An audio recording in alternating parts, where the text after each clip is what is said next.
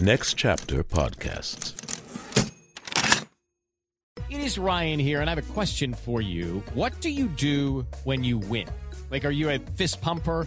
A woo-hooer, a hand clapper, a high-fiver. I kind of like the high-five, but if you want to hone in on those winning moves, check out Chumba Casino. At ChumbaCasino.com, choose from hundreds of social casino-style games for your chance to redeem serious cash prizes. There are new game releases weekly, plus free daily bonuses, so don't wait. Start having the most fun ever at ChumbaCasino.com. No purchase necessary. VGW Group. Void where prohibited by law. See terms and conditions. 18+. When I put this album on, and this is how it opened, I knew this album was gonna rip. I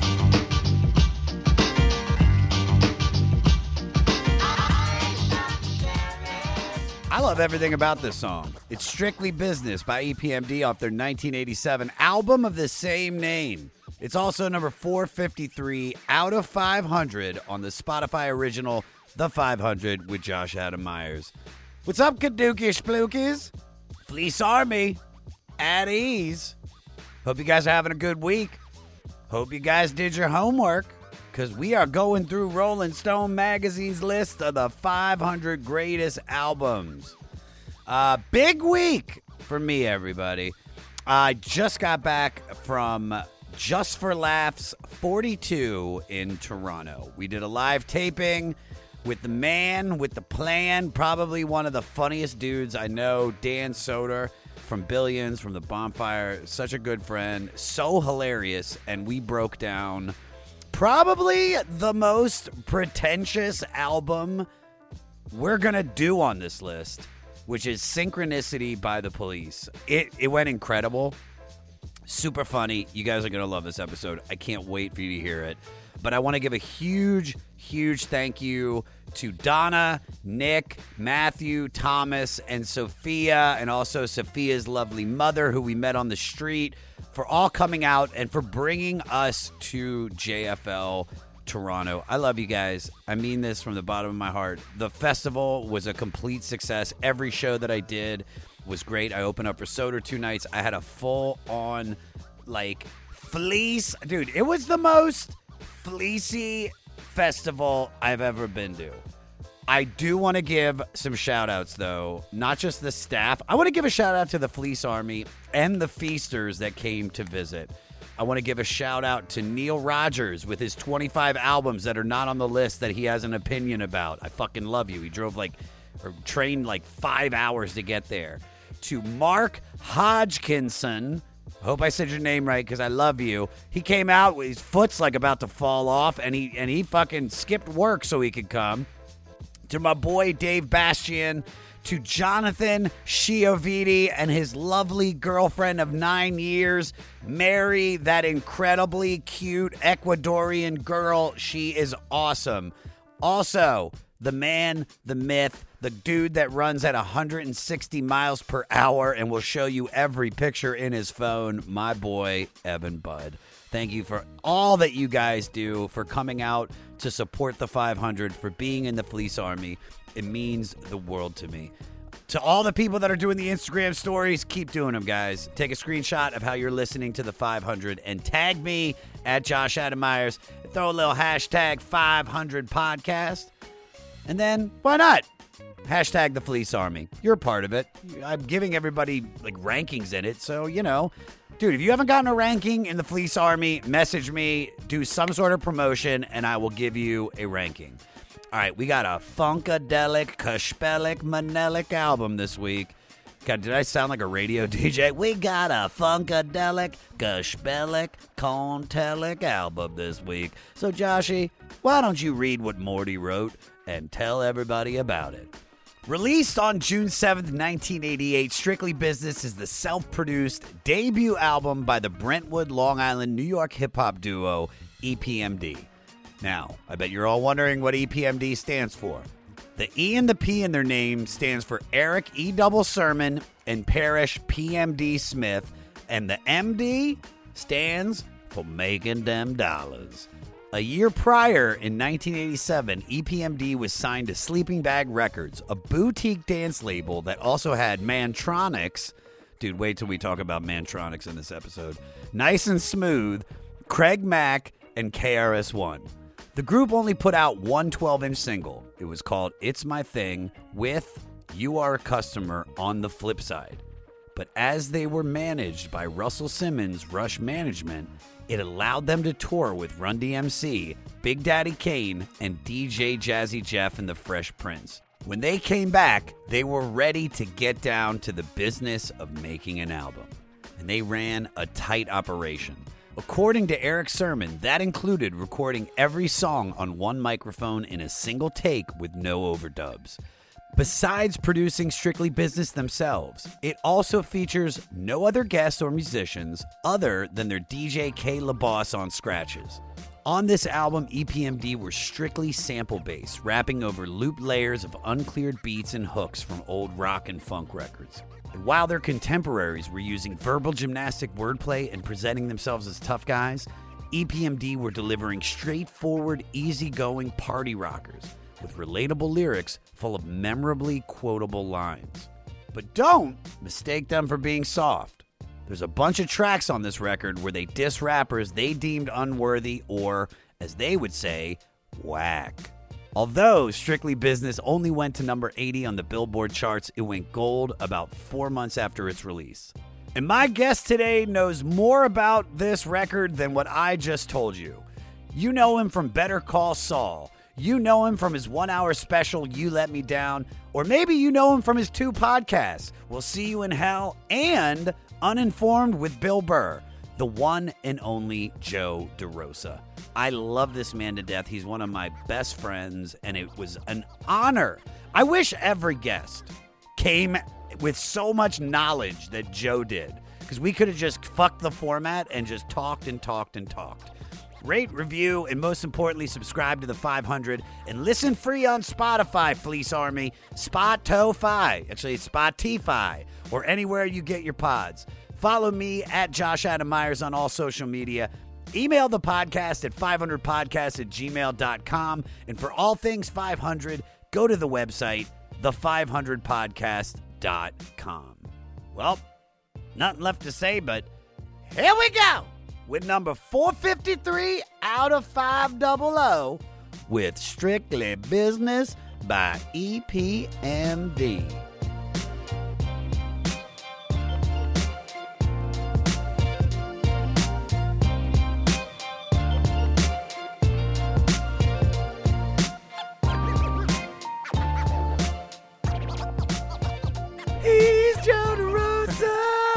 Joe DeRosa, he's got a Joe DeRosa. He's Joe DeRosa.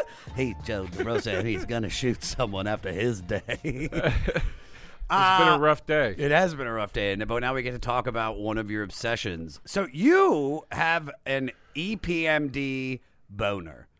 When I went through this list and you said to me what record, I was like, and you saw EPMD, you immediately jumped on it. Like, yeah. When did you first fall in love with EPMD? The second record, Unfinished Business, which is not the one we're talking about today. We're talking about Strictly Business. Yes, we are. But Unfinished Business, the first single off that record that I heard, I think it was the first single in general, was So What You Saying, and I heard it on Yo MTV. I saw the video on Yo MTV Raps, and it was just like one of those like rap songs. As the first time I heard it, I was like, this is... holy shit, one of the greatest songs I'd ever heard. And, I was a kid, but... How old are you at this 40, time? Well, at the time, 43. Not bad. Yeah, I know, I'm 40. You were quick to go like, 43, all right. No, I'm 42 now. I was probably it's 12, 11, somewhere in there.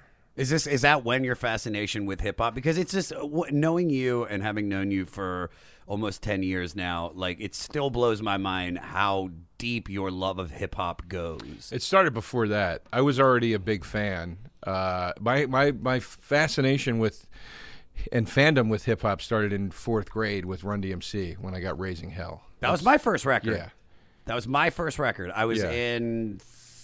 I want to say like kindergarten or first grade. I'd say about first grade. Yeah, I think I was in fourth grade when I got it. I don't know how close to then it actually came out, but it wasn't that far off. I think it came out in 84, and I was in fourth grade in 80, probably 86-ish, somewhere in there. So I probably, It had been out, but it was just starting to break into the mainstream with Walk This Way. You know, that was sort of captivating the mainstream MTV audience. And then you saw it as a little kid and were immediately like, this is the music I fuck with. Like, I'm drawn, which just... I liked it before Walk This Way. So you just look like a Toto fan. Do you know what I mean? You got that yacht rock look. Maybe you listen to some Elvis Costello because of the glasses. Right, right. You know, yeah, yeah. You're like, I could imagine like you. You got a Toto look, like the dog. No, but yeah. I from a very young age, I felt out of step with my surroundings and the people that were around me, and. Rap music at a very young age spoke to me because I viscerally locked on to the rebelliousness of it. And I didn't know that that's what it was at the time. I just knew I really liked it, and it really resonated with me. I mean, I just loved dudes throwing their dicks around.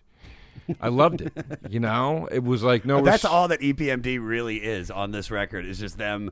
throwing dick. Yeah, it's a lot of bravado. I love it, you know? I mean that's hip hop to me. Hard punchlines, smart rhymes, great beats, catchy hooks, DJ cutting. Like that's to me it doesn't get better than that. And my favorite groups do that. The Beatnuts do that. You know, Run DMC did that. EPMD's my all-time favorite. They certainly do it. It's just what I like. So, but the lyrics in Unfinished, in So What You're Saying from Unfinished Business really got me going because it was like, you know, I'm known to be the master in the MC field, no respect in 87, 88, you kneeled. Like, I just loved that kind of swagger. You know, dropped the album Strictly Business and you thought we was bold. 30 days later, the LP went gold, So What You Saying? Like, it's just like... These are such great, like, fuck you lines. Yeah, dude. You know, so I just got chills saying it. So I said to my cousin, John, why is it called Unfinished Business? And he said, well, because their first record's called Strictly Business. And this has, we were dumb kids. He didn't phrase it correctly. But basically what he told me was this has elements of the first record on it. You know, they sample themselves and, you know, and they re-quote things and whatever. And that was the first that I'd ever heard of a musician doing that, you know, in my life. So the whole conceptual thing about it was cool. So then I went back and I got Strictly Business. And I loved it, you know, I loved it. And I could hear, even at that time, I could hear the way the group had matured from one record to the next. Yeah. I remember as a kid hearing that they sampled I Shot the Sheriff and then saying, and then the specification being made that they didn't sample the Bob Marley version, they sampled the Eric Clapton version. And as a young, for all intents and purposes, white kid, even though technically I'm not, but for all intents and purposes... So you look white. Yeah, yeah. You pass white. Yeah. So my non-racist... You're not getting cast in Argo, bro. Yeah, I'm sorry. Yeah. Maybe one of the guys that's trying to escape from the embassy, but you're not... I'm aware. My non-racist liberal friends like to tell me how I pass for white, and then in the next breath tell me they're not racist. Anyway... that's LA. Anyway, the I remember as a young kid, who, again, white for all intents and purposes, feeling hopeful as a fan of the music, hearing that maybe I could be accepted by people that made this music because it was so from a different place, and I very much grew up looking at it like that's not for me. You know, that's not that. I mean, it's for me to enjoy, but it's not for me to ever be a part of in any way. And when I heard that, I was like, oh, these guys that I look up to and admire doing this music, they appreciate all music. It's not just. I mean, it was crazy when Run DMC hooked up with Aerosmith, but Aerosmith was still Aerosmith. Yeah, they were pretty big. It was pretty strange and interesting to me. Even as a young kid, I knew like Eric Clapton was a much deeper cut for a rapper to sample. You know what I mean? This was not. this was not a big classic rock hit. People know I Shot the Sheriff, but I mean, it does not get the play that Walk This Way does. No, not at all. So, well, I think, you know, not to cut you off, but I think it's because there wasn't a lot of rap to be influenced by prior to this. There was funk and there were the elements of like jazz and the shit that they probably grew up with. But at the same time, the popular music was the popular music for everybody. Whatever was played on the radio was played on the radio. It's not like we have Spotify like we have now. Big shout out to Spotify. But well, and you get it, right? And EPMD, and then this starts now my love affair with EPMD's taste for samples. And Eric and Parrish's production of beats. DJ Scratch, too. I'm not leaving him out. But most of the EPMD records were Eric and Parrish. And they had just an amazing fucking ear. And that's exactly why... guys like Snoop Dogg. I mean, EPMD is respected across the game. Dude, it's one of my favorite tracks that I used to play at bar mitzvahs and weddings was music. You know, when he sampled Marvin Gaye's Just Like Music. And it got loved it. And everybody dug it. It won, but not only just won a Grammy, I'm playing it at the most Jewish of Jewish bar mitzvahs and the most whitest of white weddings. Because you know there's no way that I'm DJing a black or Latino wedding because they'd look at me and go, get this guy fucking out of here. Yeah, he's gonna play more bounce to the ounce. No, they're just the best to have ever done it, man. And they appreciate their fans. I've written to both of them, and they've always responded. What did you say to them? What did you say? They were talking about it was the anniversary of Business Never Personal, which was the last record. That was the fourth record, and it was the last one before they broke up and got back together again. And they were just tweeting something that it was the anniversary of that record. And I wrote back to EPMD and I said, a classic, my favorite rap lyric of all time is from this record. And it's Parrish Smith goes, "No static with Uncle Sam, I got mad loot." And when that line dropped, that was still like when very politically charged hip-hop was still being played in the mainstream, you know? You'd still hear Public Enemy on the radio. And not that there was any beef with them in Public Enemy or them in conscious rap, because they did some conscious tracks. But I just loved the swagger of a dude coming out in the middle of like that sort of era of, you know, fuck America, what have you ever done for me? And just going, no static with Uncle Sam, I got mad loot. I was like... Hey, guys, it is Ryan. I'm not sure if you know this about me, but I'm a bit of a fun fanatic when I can. I like to work, but I like fun, too. It's a thing, and now the truth is out there. I can tell you about my favorite place to have fun, Chumba Casino. They have hundreds of social casino-style games to choose from with new games released each week. You can play for free anytime, anywhere, and each day brings a new chance to collect daily bonuses. So join me in the fun. Sign up now at ChumbaCasino.com. No purchase necessary. VGW Group. Void where prohibited by law. See terms and conditions. 18+. Hey, this is Dewey Halpus, host of Peer Pleasure on the Sound Talent Media Podcast Network. Join me each week as I explore another long-form conversation with one of your favorite musicians, actors, comedians, or creatives. From Chino Moreno of the Deftones, John Gorley of Portugal the Man, to Fat Mike from NoFX and Ian MacKaye from Fugazi and Minor Threat, we go all over the map. From Fall Out Boy to Slayer, Peer Pleasure has it all. Check us out now on Sound Talent Media. Because that's when hip-hop, that's when hip-hop's at its best. When it's just, I'm going to say the thing you never would expect me to say right now. One of my favorite lines ever is from the Serial Killers' second record, which is Be Real, Defari, and Exhibit.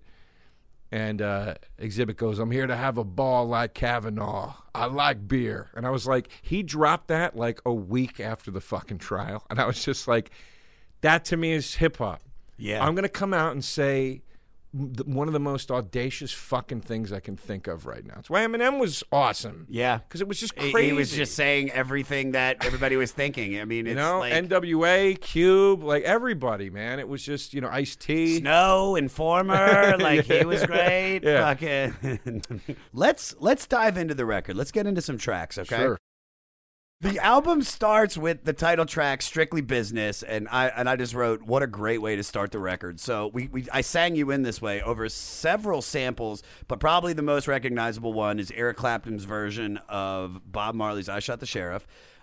What What blew my mind was just the beat. Play minute 3:05. Like the E double or the PMD. He's riding a Corvette. I drive a Samurai Suzuki. I'm a locksmith with the key to fame. Never hide myself. Always stay the same. Play a lot because I'm hot like a horse I trot. What a fucking simpler time when you could boast about owning a Suzuki Samurai. Yeah. And that shit was respected, dude. And what's so funny is... You're coming up short. I got my Ford Escort. PMD.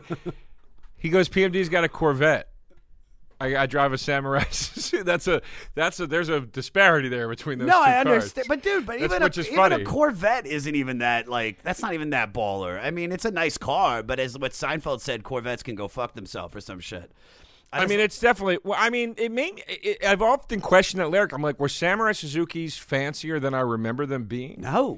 No. Right, I mean, Corvette was definitely a better car. 4 songs from now, he's like, I got these girls hanging from my mammary. Step in, girl. I got a brand new Camry. Oh God. What? So this is just, in my opinion, for a fan that's really never heard of EPMD. So some of the Fleece Army that's probably listening. This is a great way to be introduced to EPMD because it's everything. It's got the great beat. It's got the boasting lyrics. We kind of talked about it at the beginning, but.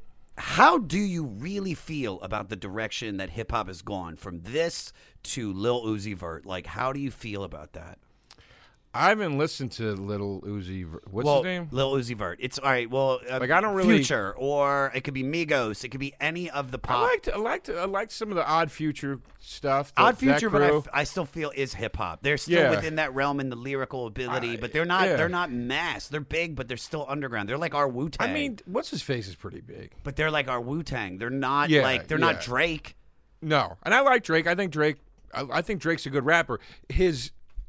style of music isn't my thing, but I think Drake's a good rapper.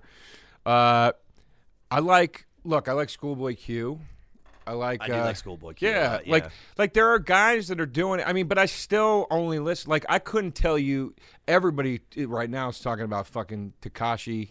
Oh, but he's just because he's in jail. Like if your name, is letters that shouldn't be next to each other, and you have like emojis in your fucking spelling and shit, I can't fuck with it. So like Tekashi 6ix9ine, like I just can't. It's not for me. It's not for me, and it's got too much. It's one thing to. I mean, Tekashi's a fucking punk. I mean, we all know that now because he's rolling over on everybody. But, I mean, back before any of that happened, I didn't like him because I was just like, this dude is just, for a guy that, for me, a guy that likes music where people kind of hold their dicks a little bit, he was holding it a little too much. And he didn't seem like a dude that had any dirt on him. He just seemed like a dude that was really fucking careless and really wild and didn't appreciate shit.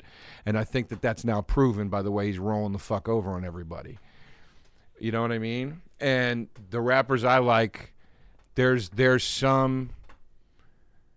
humility that comes from understanding that shit can get deep. You know what I mean? Yeah. It's like it's for all the shit that Eminem talks, there's the other side of Eminem where he's like, I know what the fuck it's like to starve. You know what I mean? I know what it's like to get the fucking shit kicked out of me. Like, you know, and a guy like Tekashi, I mean, because he's starving me because he kept throwing up mom's spaghetti. You know, but like it's like a guy like that doesn't really.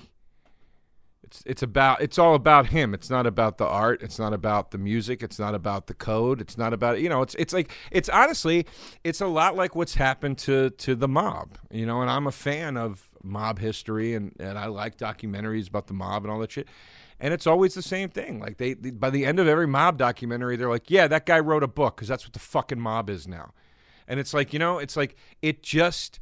You could say what you want. The mob, it was riddled with gangsters and crime and murder and everything else. But there was a code, and you followed the code. And if you respected the code, you got ahead. And the guys that didn't they were. Yeah. So I think I guess I'm old school enough that crime or not crime, I respect the following of the code. No, I get it. There's shit you don't do. And hip hop is. Do you think they're following the code now? Well, that's what I mean. With a guy like to, I'm not trying to just single him out, but a guy like sounds him, like you're singling him out. Is he about to rat your ass out right now? Probably. He's probably telling us right now. Joe DeRosa once stole a Snickers bar from the 7-Eleven on the corner of Vermont and Franklin. But you know, like Sean Price is one of my favorite rappers.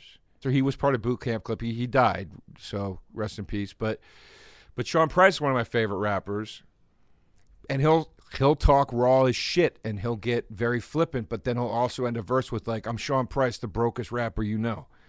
You know what I mean? And he'll talk about, went back to selling crack, you know, when something didn't work. You know, like, he just has the struggle in him. And I'm not saying it has to be, I sold crack struggler, and you know, or I lived in poverty. It's just, but struggle is important for a music that is born out of rebellion.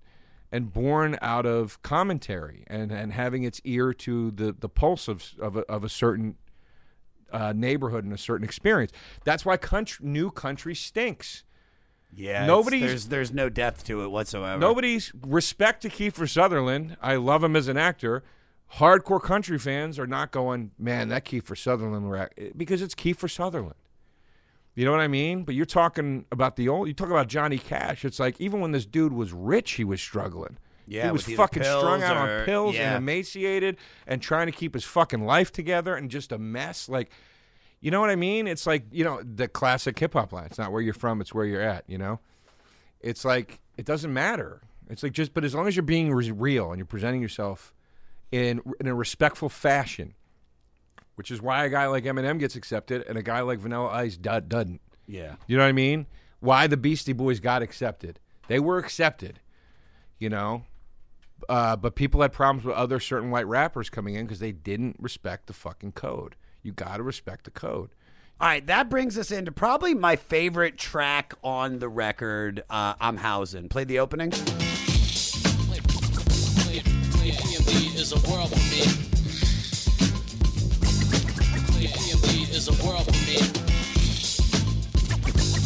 I like any song that has a cowbell in it. That's something I just fucking love. And that cowbell just it's so faint in the background, but it just got me to vibe. This track Rage Against the Machine covered. Oh yeah. On the Renegades record. I mean, that's how you know that it's in that vein of like realness, because you know Tom Morello and Zach De La Rocha aren't going to cover something that they think is fucking right. You know, like, not cool. My favorite lyric from this is, cooling on the scene like a horse in a stable, a brother got ill and tried to snatch a fat cable. Mm-hmm. What I love about the way that they rap is that it's so matter of fact. Like, they're just telling you, you know, there's not so much hyperbole. It's just they're just literally, he could be like, I'm lying awake in bed trying to eat a turkey sandwich on wheat bread. It's just, but it's still fucking ill. Yeah, my favorite line is Eric when he goes, what a way to go out like a sucker, but I'm on track like a Long Island train conductor, because it just, the conductor, it locks right with the drum fill. It's just such a good way to come into the song. This is a great song. Yeah. This is a great song. So that brings us to Let the Funk Flow. Over a sampled bed from the JBs, this is just another Bose track, but I think it's pretty dope. The thing that I heard the most from this is I immediately heard Nostradamus by Nas. So, Peter, play a little bit of Let the Funk Flow.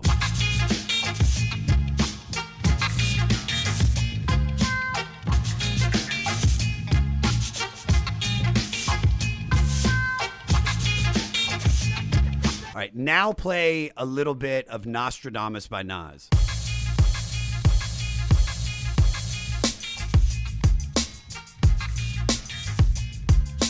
I didn't know Nas sampled that. Dude, they didn't even try to hide it.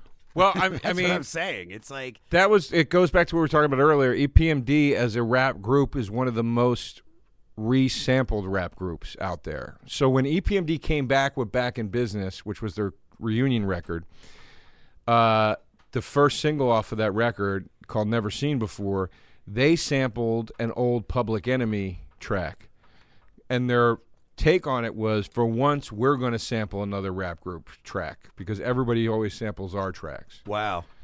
And a lot of people have taken, not out of respect, you know what I mean, but like, you know, have taken the EPMD beats and reworked them. And how do you feel about someone taking a track from 1992 and using it in like a current song, like the state of sampling in hip hop? Goddamn, man. I mean, so many of these new beats are so ass. I wish more rappers would do it. I just like beats, man, and I've never had a problem with... I like a beat that gets right in you. Like, I'm not talking about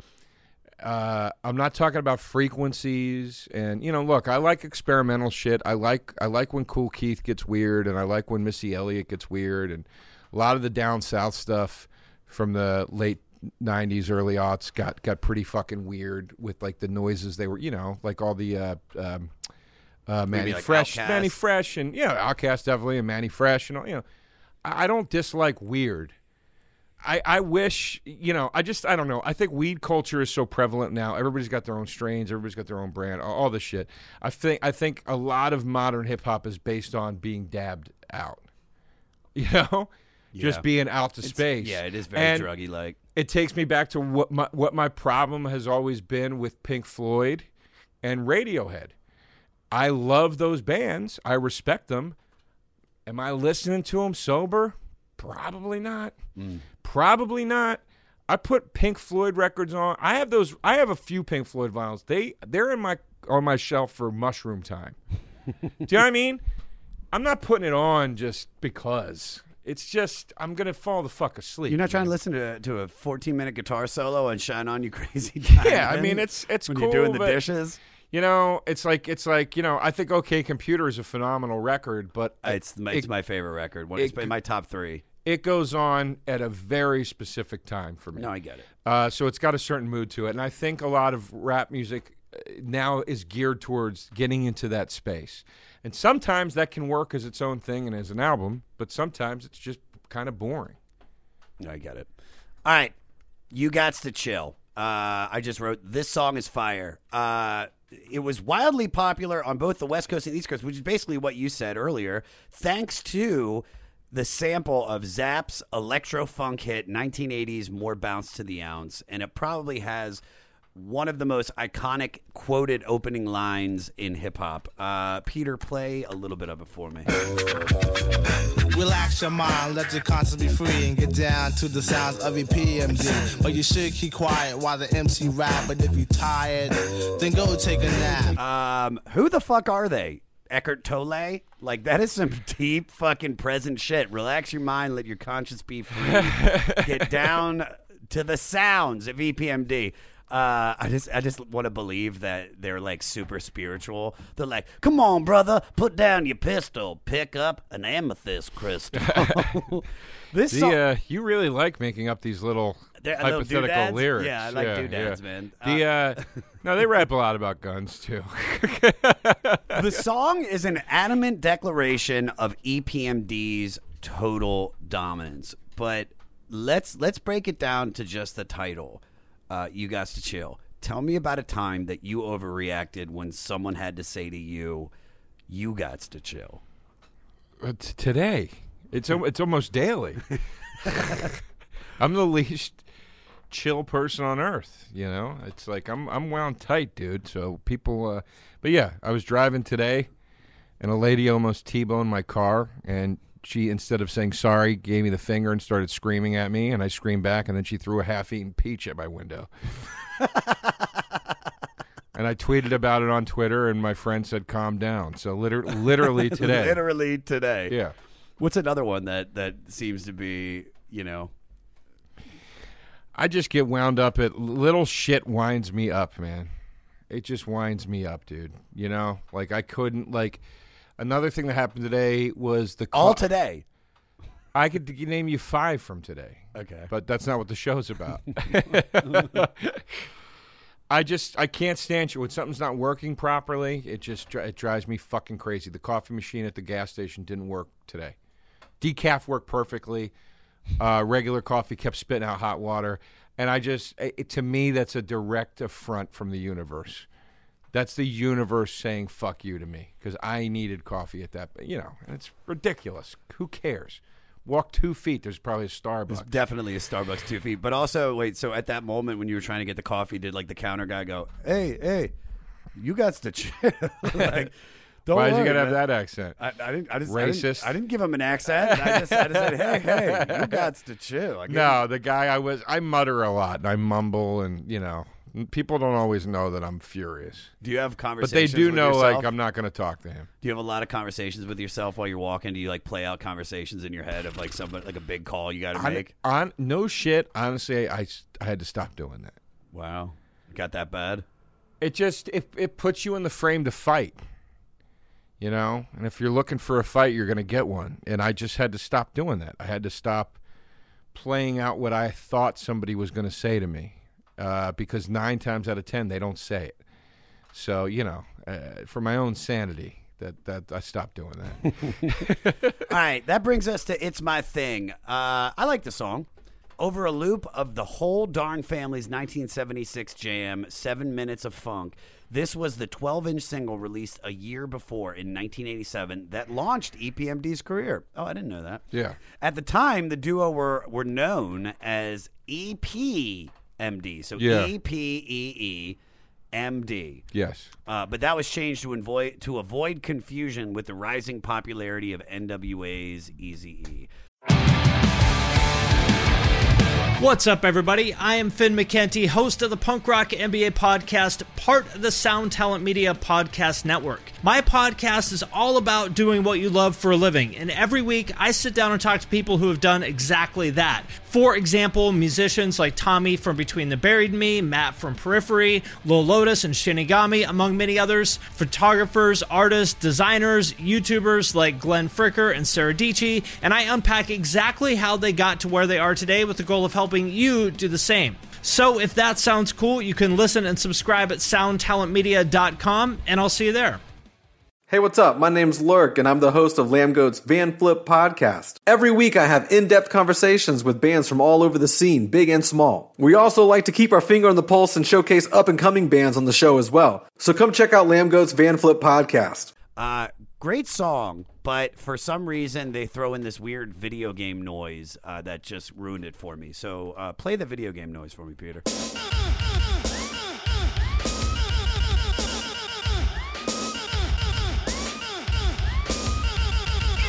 Oh, where was I? Oh yes, say a Devon. It's a breakdown. That's a fucking drop before EDM even existed. It's a shit drop, dude. Dude, nobody was doing shit like that back then. Because it was garbage. This beat was sampled by Jay-Z also. Yeah. Ain't no N blank. The which was the song that premiered Foxy Brown. But they sampled this, and when I saw EPMD, they opened with this. This is classic, dude. All right. You ain't going to get a criticism out of me. Okay, well I'm going to move on to You're a Customer. Yeah, this one. You like this nice one? I love it, dude. It's like a dig, I'm smack. Smack me, and I'll smack you back. I love you. Featuring samples of ZZ Top's Cheap Sunglasses, the Steve Miller Band's Fly Like an Eagle, and Kool and the Gang's Jungle Boogie. Jesus Christ. Yeah. This was the flip side of 1987's It's My Thing 12-inch single. Peter, play a little taste. I have the capability to rap and chill, coax attacks MCs who tend to act ill. It's like a dig 'em smack. You smack me and I'll smack your back. That is fucking dope, dude. It's the best. It's another MC diss track. And some fans took that PMD verse to be a shot at Eric B. and Rakim's 1987 song, I Ain't No Joke. It started a rap feud that could have gotten uglier, but EPMD squashed any beef before it got there. Are you a fighter or a peacemaker? I'm much more of a peacemaker. Is this a now thing? No, but I'm a very reactionary dude, and I will get hot, but I'm also quick to be like, all right, I'm sorry, I'm being stupid. And if I see two other people getting that I know, and it's escalating, I'm usually trying to be like, guys, come on, man, come on. You know, I'm actually a pretty peaceful dude, but I just, you know, there's something about getting peaches thrown at you that fucking riles you up. Yeah. Disrespect really bothers me. Yeah, I don't like it. It really bothers me. And people not knowing their own boundaries, to me, is a respect issue. Well, I can even say that I know, like, you're a very advanced human, because when we did the jam and you had called me afterwards just to be like, hey, I didn't vibe with that, and then I was like, I'm glad you did, right, instead of like hold on to it. And then it would have put some shit between us, which I would have hated because I love you so much. Right. You know what I mean? That's something that not a lot of people do. Right. They hold on to that shit. I mean, well, thanks, but I think you're an evolved dude as well. I mean, it's just, you know, it's just trying to. I had to learn, man. I mean, I wasn't always like that. You know, I've gotten into some really nasty. I come from a very argumentative family, and I love my family dearly, but we're very argumentative, and it's very combative. And I just come from a very, I grew up with that. I grew up with spite.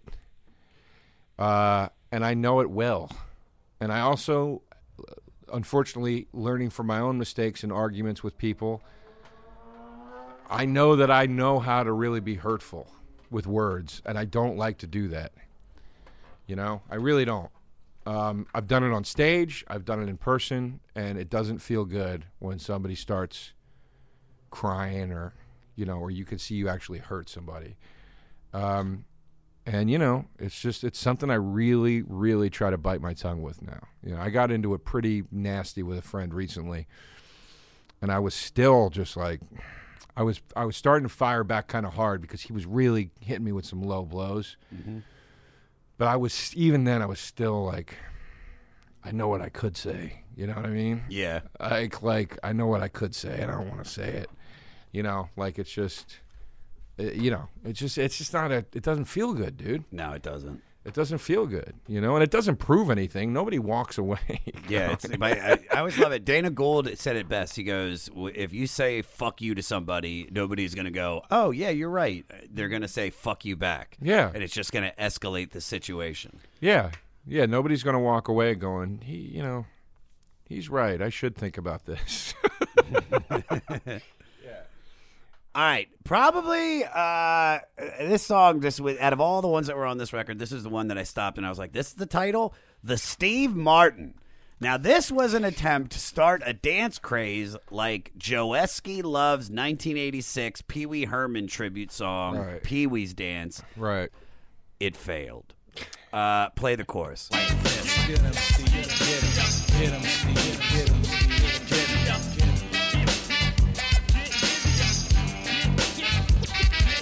Like this. It's not a bad track. The music, I like the beat. It's just the subject matter. The subject matter is pretty thin. It's basically saying to dance like Steve Martin does in The Jerk, I think. Yeah, so I watched a video on how to do the Steve Martin, and let me tell you, the dance sucks balls. It's not nearly as iconic as the Pee Wees, or as even like the mashed potato, or letting your backbone slip. But this was their attempt at creating a fad. Do you have any times in your life where you were a part of a very whack fad that you regret now? Yeah, I mean, 8th grade I had Z Cavaricci's. I do not even know what that is. They were very high-waisted, billowy pants. Like Zubaz? No, they were to go out in. They were like for the club. Wait, what are they called? I want to look these up. Z Cavaricci. Spell it. You fucking got me, dude. I know it's Z period space C A. Yeah. Reach. I'm just spelling it phonetically. But they were very high-waisted pants, and then they billowed out, then they would taper back in at the shoe, and you wore those with rayon shirts. Oof. And that was the shit, man. 8th, 9th grade. They look like karate pants. Yeah, you'd go to like underage night at the club, and that was your shit. That was it? Yeah, you had to have a pair of Cavaricci's on. They were expensive. I mean, for what they were and who they were, they were expensive. You know, they were for kids wearing them. It was expensive. They were probably only like $50. Z Cavalry. I've never heard of these. I've never heard of these. I had a phase. You know, I always like to say my raver phase. That's the one that I was. You know, there are no pictures of me from the rave days, thank God, because there were no camera phones. And I always like to say this joke on stage. It's funny if there were pictures of me from my rave days, because I would always be with the hottest girl you've ever seen. Raver girls were some of the most beautiful girls because of the way they dressed. It was always very, very sexy. It was like they'd have like on like a crop top with their belly exposed and like, you know, like little like pants made out of Muppets that are hanging low and then like angel wings and a pacifier and then stickers all over them. But the problem was I was dressed exactly like her. So I am so happy. You were a raver lesbian? I was a raver lesbian. All right. Get off the bandwagon. Here's one last Whack MC diss track on the record. This might be probably my favorite beat on this record. Because, so here, Peter, play when the beat kicks in. Hey, yo, yo, yo, yo, yo, yo, yo, yo. I be the P twice, M twice. I be the E double E double E. And the place, and the place. Yo, what I be, man? We in here, man. Dude, this is some 9 Inch Nails shit. Yeah. Like, that's what I heard. I heard, like, fucking something darker than anything that had been on the record previous. Well, when they came out, they were on Sleeping Bag Records. And Sleeping Bag, I think, did do... 9 Inch Nails? I don't think they did 9 Inch Nails, but no, TVT or whatever was, right? TNT, whatever. But Sleeping Bag did do a lot of, like electronic dance kind of stuff. So I'm wondering if... I don't know who produced that track, but I'm wondering if, you know... They kind of stumbled upon, you know, a synth sound at the Sleeping Bag studio that, like, you know, some, like, house DJ from England was fucking using. I mean, I'm hearing something that nothing on this sounds like it's from the previous songs. Right. So, yeah, I mean, this is produced by Eric and Parrish. It doesn't say anything like that it was influenced by anything, but that's why I think it was probably one of my favorite songs on the record because it just felt so different yet still in the vein of EPMD with the rap styles. All right. But speaking of bandwagons, some listeners might not know that you started off in a comedic music act. Tell me about your musical upbringing.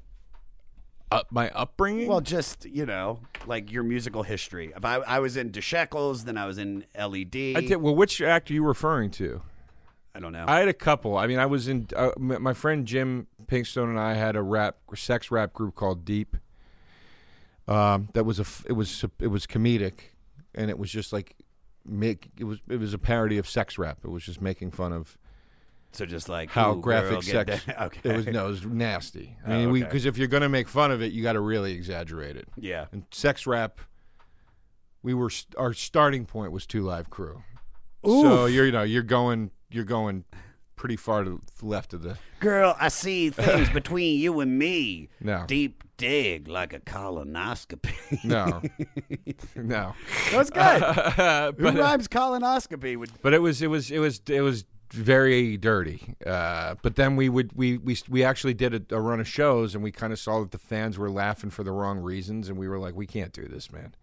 People don't get that this is supposed to be a commentary, and it's supposed to be funny. Yeah, but it's supposed to be funny commentary for the right reason, you know. And we're just like, this is bad, so we stopped doing that. But then I had another group called Salsa Windfall. That was me and my friend Paul Chell, and we put a record out, and I don't know if I would say it was comedy music, but it was definitely along the lines of like Ween, that kind of stuff. You know, the weirder They Might Be Giant stuff, and that was fun. And we actually have a new record, new meaning 5 years old, on the shelf that we just still haven't put out. That I'm actually very proud of, and I just don't know what to do with it. You know, you do comedy. I'm working on putting these comedy records out and touring, and then. You try to drop a fucking music thing in the middle of it, and nobody cares. People are like, what? What is, you know what I mean? Like, I'm looking at Johnny Depp. I'm like, if he can't get people to care about his band. Then how the fuck is Joe DeRosa going to get? Yeah. Like, people are going to be like, this sounds like 5 years ago. The fuck? Billy Bob Thornton is playing, like, state fairs. I'm like, if he's struggling, I'm not going to try to, you know, fuck it. Did you always, was it a hard choice to choose between comedy and music? I mean, I was gung-ho on music. That's what I wanted to do. I wanted to rap. I was in hardcore bands. I was in all kinds of musical acts, but my main thing was I wanted to rap. I really did. I produced beats, and I was pretty good at rapping, but I just couldn't catch It was just too against the grain. When you do something and it's just so against the grain after a while, you start to go, well, I don't know. And then I stumbled into comedy, and it started immediately moving in the right direction. And I was just like, I think I'm supposed to be doing this. And I also had gotten tired of trying to collaborate with people. I just got sick of it. And back then, you couldn't make a record on a laptop. It was expensive. You had to buy programs, and they were fucking expensive. What was your pitch like to try to get somebody to do a guest spot on? You're like, hey, Frank, how you doing, buddy? For what? Hey, how do you feel coming over to my house, spitting a rhyme? I didn't know any. Well, that's the thing. I didn't really know any rap. I knew two dudes that rapped, and one of them I was in the group with. Yeah, so that's impossible. Yeah, so I mean, I never met a lot of rappers, and there weren't a lot of venues where I grew up and where I was living after college to do rap. There were actually, when I moved down to Austin, there were a lot of outlets for it, but everybody I was meeting was pissing me off because everybody was on that white boy hippie fucking hip-hop bullshit, and I wasn't feeling it. What is that? It was kind of what we were talking about earlier. Their main focus was pot culture, yeah, and their skateboard, and you know, what tape should they have bought at the hip-hop spot that week, and what should they be listening to. And I didn't jive with them. I didn't like it. It wasn't my speed. And I actually did do a couple records with this guy down there. His name was Cusser, DJ Cusser. He wasn't a white dude. I'm not clumping him in with the white guy stuff. But we did some stuff together, and then he took the tracks and like flipped them all around and fucked everything up. And I called him and I go, bro, what are you doing with this, dude? The rhymes are all off beat and shit. Like it's what are you doing? And he was real like, mine to fucking do with what I want. And he was a real asshole about it. So we stopped talking. And right around that time, I joined my last band that I was ever in, and like that I was trying, you know, because they talked me into trying out, and the whole experience was just fucking. I got into the band, and then the whole after it was an awful fucking experience. And as that was all happening, I'm sitting there doing open mics in Philly as a comic. And people are coming up to me who are doing comedy professionally saying, you're really funny, man. And it just started to become obvious which way I was supposed to go. Yeah, yeah. You know? All right. That takes us to DJ K LaBosse. So this is a DJ-only track with cutting and scratching on songs like LTD, Michael Jackson, and more. It was obviously influenced by Run DMC, giving Jam Master Jay his own track on an album. And this was just, for me, too long. It was like 4 minutes long. This should have been like 2 minutes, and there should have been a fire 2 minutes, and they should have called it a day. You got to understand, this is still a time when hip-hop first started, the DJ was the star, so we're still in that period a little bit. No, I understand, you know? Like, but it's still a 4 minute track. You know, Ice-T did it for Evil E. Like, it's like, you know... Terminator X speaks with his hands on Nation of Millions. Like, funny. You know, you gave the DJ track for sure. But funny thing, after this record, K LaBosse was successfully replaced by DJ Scratch. Have you ever been fired from a job that you loved? That I loved? No. Every time I've been fired, it's because I don't want to fucking be there anymore. Give me a good one. Give me a good fire. I was when I first moved to New York to do comedy. I still had the last real job I ever had was I worked at a porn distribution warehouse. So I would work from I had a desk in a basement of this warehouse that housed porn, and they had it in bulk. And I would sit at this desk. I was allowed to smoke at my desk. I had a boombox at my desk.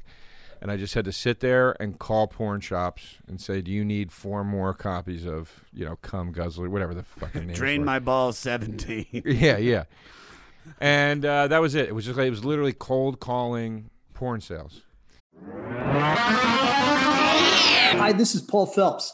And this is Monica Strutt. And we're from the Daily Music Business Podcast. We're joined by a number of other really great hosts in creating daily content with great advice for independent musicians just like you. That's right. We put out episodes daily on all topics from music marketing to branding, advice on signing with a manager and label, and anything else you need to up-level the business side of your music career. We've got it covered. Subscribe to the Daily Music Business Podcast today on your favorite podcast catcher. Subscribe today to the Daily Music Business Podcast on your favorite podcast platform. And it's kind of fun, though, because you could have fun with the titles. You can make them up, or, you know what I mean? Yeah, I mean, honestly, it wasn't that bad of a gig, but I just didn't give a fuck about it. Yeah. And I honestly think this was a subliminal thing. I was doing comedy at the time, and I remember the last day I was at work, the guys that owned the place, they were like, "Hey, man, we see on your resume you work in, you know how to do the editing and camera and all that." Why is a guy got to have that voice? Because he did. Okay, well. Because he did. Well. And I was like, yeah, I do. And he's like, because we want to get in here to actually producing the movies. And, like, maybe you could help us. We should talk. And I was like, and I remember in that moment being like, yeah, I guess so. Like, it's easy money. And then I went, this is no bullshit. I went home that night. I did a set at the Boston. I was out super fucking late with Oakerson. Next day I was too tired to get up and go in, you know, because it had been like 2 weeks of that, and I couldn't do it. I could, I just didn't want to. And I called out sick. And then that night Jay was like, "You should probably call out sick another day just so it looks real." And I was like, "Okay." So that's good logic. So I called out sick a second day. And then I went in on that. And then I went in on Friday, and they fired me as soon as I got in. And they're like, "You can't call out sick 2 days in your first 2 weeks." And I was like, "Well, why didn't you just fire me when I was at home? Why did you make me come all the way in?" They're like, "We thought that was disrespectful." And I was like, "No, it's disrespectful. Maybe I'm all the way to fuck in here right now. Like, I could have just been home." So I didn't give a fuck. I was so happy. I left. I didn't care at all. And I think that was my subconscious brain being like, don't go down the wrong road right now. You're moving in the right direction. Stay the course. Don't start producing porn films. Get out of this place. Get out of this place. And I did. And that night that I got fired, I was sitting with Jay on our balcony in Queens, and we were smoking cigarettes, and I said, "I don't know what I'm going to do. I need money." And he goes, "You're a comic. Just be a comic." And I never had a job again. Somehow, magically, I never had a job again. I can't explain it. But just at the moment I was going to be broke, Bobby Kelly or somebody would call me, or Keith. It's stupid. Like, "You want to open for me at a college? Pays $300, you know, and it would just save my ass. Always like that. It's always like that when I feel like for the real motherfuckers, man. It's like I always feel like there were those moments where it was like I don't know what I'm gonna do, and then something would come up because you're a good person and you're funny and people want to work with you, and so the universe knows. Well, thanks, buddy. The universe also knows that Jane is the last song on the record. Now, this song begins the longest-running saga in hip-hop. Yeah. The group has a song on every album that continues, however disjointedly, this story about Jane. On the first one, it's about Parrish getting hooked up with Jane and then getting right down to business. When it's over, she leaves him a note saying the next time he needs to be better, bigger, stronger, and much faster. Wow. Thanks, Jane. Yeah. And then Jane, too, she comes back, and he doesn't recognize her. And I think it's... Or does Ig find her in the second one? I forget. I think "Jane is on my sofa" is the lyric. Because, I mean, they're like, get the fuck out of here. It's Jane again. Then the third one, a dude moves into their neighborhood named Jay, and starts hanging around with them, and they think he's the shit. Then they realize it's Jane in disguise. And then PMD fucks her. And then Who Killed Jane is she gets killed on the fourth record. Poor Jane. And then she comes back to life. And fifth record, I guess she wasn't dead. They're leaving the station. They realize she's not dead. Yeah, they keep doing Jane's. I don't remember what the other two are about. That's great. Something along these lines. I love that you filled it in. Yeah. Do you have any on-again, off-again relationships? And you don't have to give names, but just somebody that you just can't quit. No. No, like Brokeback Mountain, like in love, like I just can't quit. No, no, it doesn't have to be love, but it can be lust. No, I mean, no, it's, I mean, you know, no, I mean, I look. Sometimes me and an old flame will link up randomly from out of nowhere, but I mean, it's not like I wouldn't say I have a, you know, I'm a loose goose, you know, I'm a free bird, you know what I mean? All right, let's do some facts. Ready for facts? Oh, yeah. Give me some facts. Oh, yeah. Facts and facts and facts. The facts. The group was signed to their first record label by A&R man and label mate Curtis Mantronix of the electro-funk pioneer. That is... He was in Mantronix? The group Mantronix? From Mantronix. Whose name is Curtis Mantronix? Was that his real name, or was that did they just do like a Ramones thing?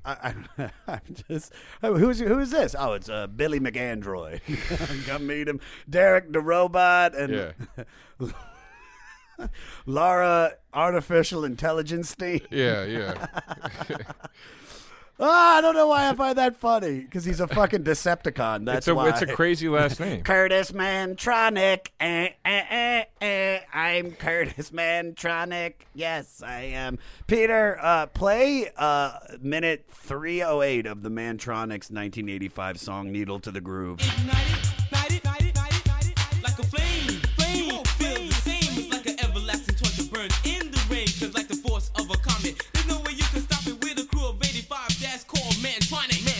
Who was the first established comedian to help you out?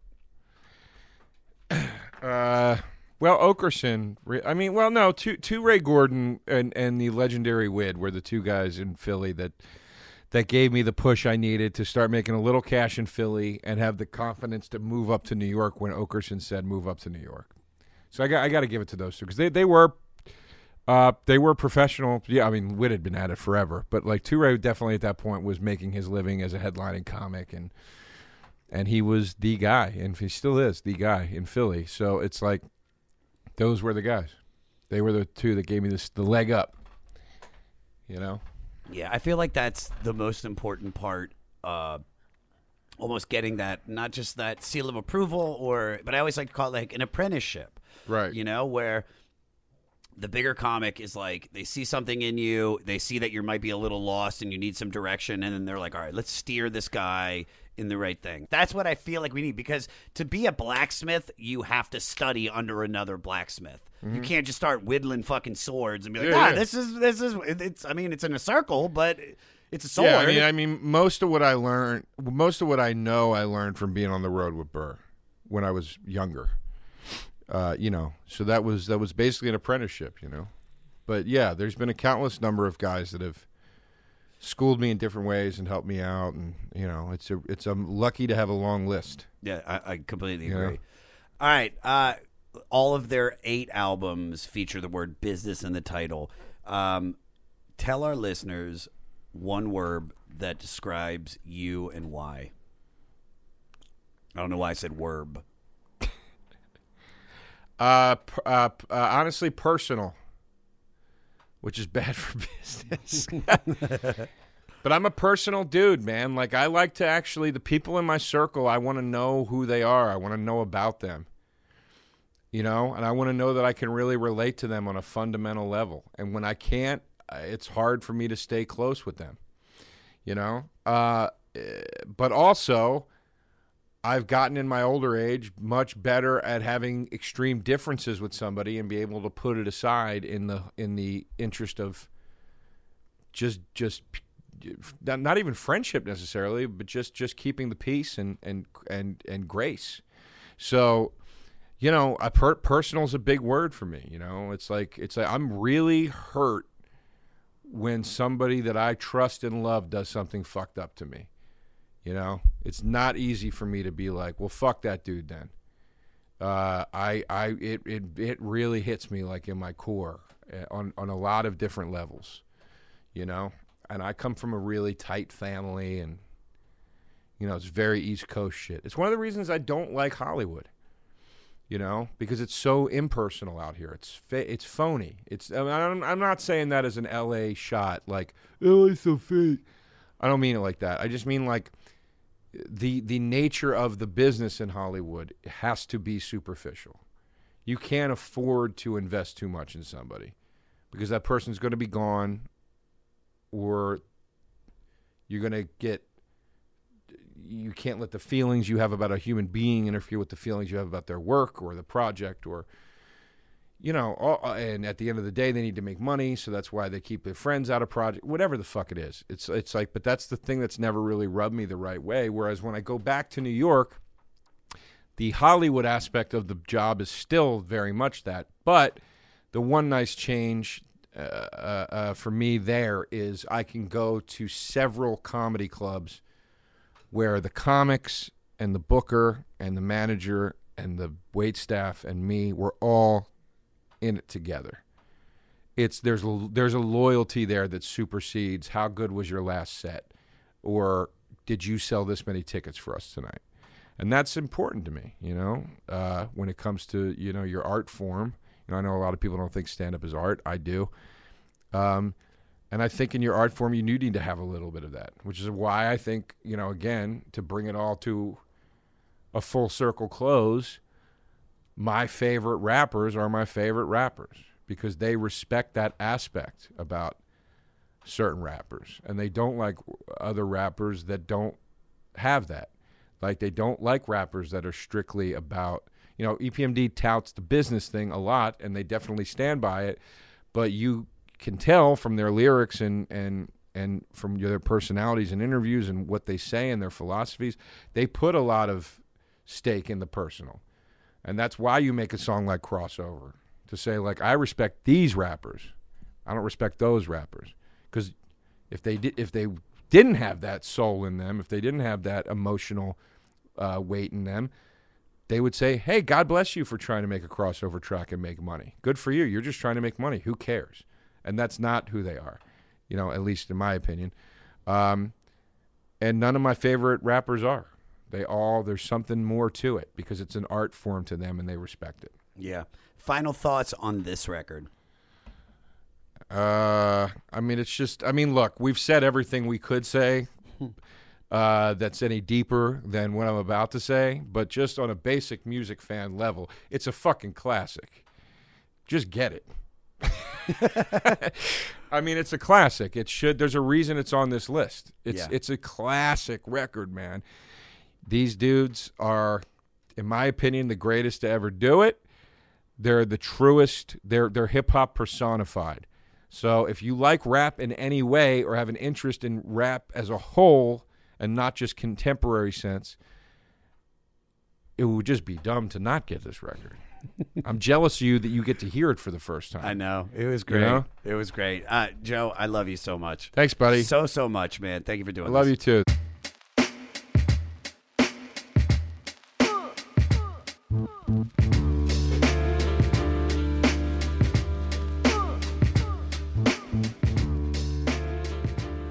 I wasn't lying. I told you he knows way more about this record than 99% of our guests, and that's why he's the shit. For all things Joe DeRosa, go to his website, joederosainfo.com, and you can find him on all social media at Joe DeRosa Comedy. Don't forget, listen to his two podcasts, We'll See You in Hell and Uninformed with Bill Burr. He is a man, he's a myth, he's the teen sensation, guys. I'll be posting Joe's Spotify mixtape, and you can find that on our website at the500podcast.com. If you want to email us, you got thoughts, you like what we're doing, you hate what we're doing, email us, tell us, 500podcast@gmail.com, and follow me on all social media at Josh Adam Myers. Please subscribe to The 500 on Spotify or your favorite platform, anywhere you listen to podcasts, and if you're listening on Apple, leave a review, rate us, do all the kashlukies. Now, we just listened to EPMD from 1987. Here, for our new music this week, Matt Pinfield, our music director, selected Skizzy Mars. Skizzy is a rapper, songwriter, producer from Harlem, New York, who has built a strong following on Spotify. He came up with his friends Jay-Z and Logic, who became big hip-hop stars. He always cites EPMD and Biggie as the artists who got him addicted to hip-hop. Listen to his new single, Gift and a Curse, featuring Young Pinch on Spotify. I don't know why that made me laugh, just saying Young Pinch, because I had no idea this was coming up, and I saw his name was Young Pinch. That's dope. I mean, I'm not shitting on it. It just made me giggle. Check out the link on our website, the500podcast.com. And if you guys are in a band and you want your music played on the 500 because you were so influenced by the album or artist we're breaking down that's on the list, send us your music, guys. I want it. I want to play it on this. Send us your music to 500podcast@gmail.com. Make sure you put the album and the artist that influenced you in the subject line. Kadoki. Next week is John Prine Week with his 1971 self-titled album. So y'all got some homework to do. Listen to the album on Spotify. Stay fleecy.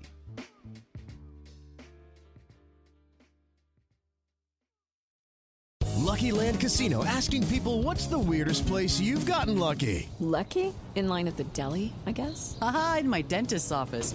More than once, actually. Do I have to say? Yes, you do. In the car before my kids' PTA meeting. Really? Yes. Excuse me, what's the weirdest place you've gotten lucky? I never win and tell. Well, there you have it. You can get lucky anywhere, playing at LuckyLandSlots.com. Play for free right now. Are you feeling lucky? No purchase necessary. Void where prohibited by law. 18 plus. Terms and conditions apply. See website for details.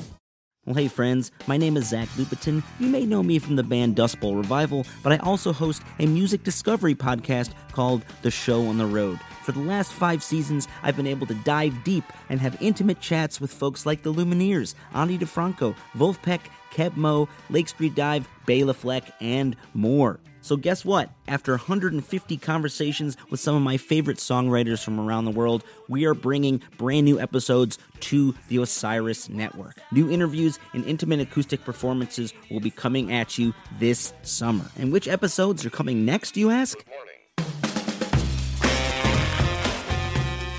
I am Zach Goody, the lead singer for the band Smash Mouth. Our band is called Milky Chance. We are based in Berlin. My name is David Shaw. I sing and write songs with my band, The Revivalists.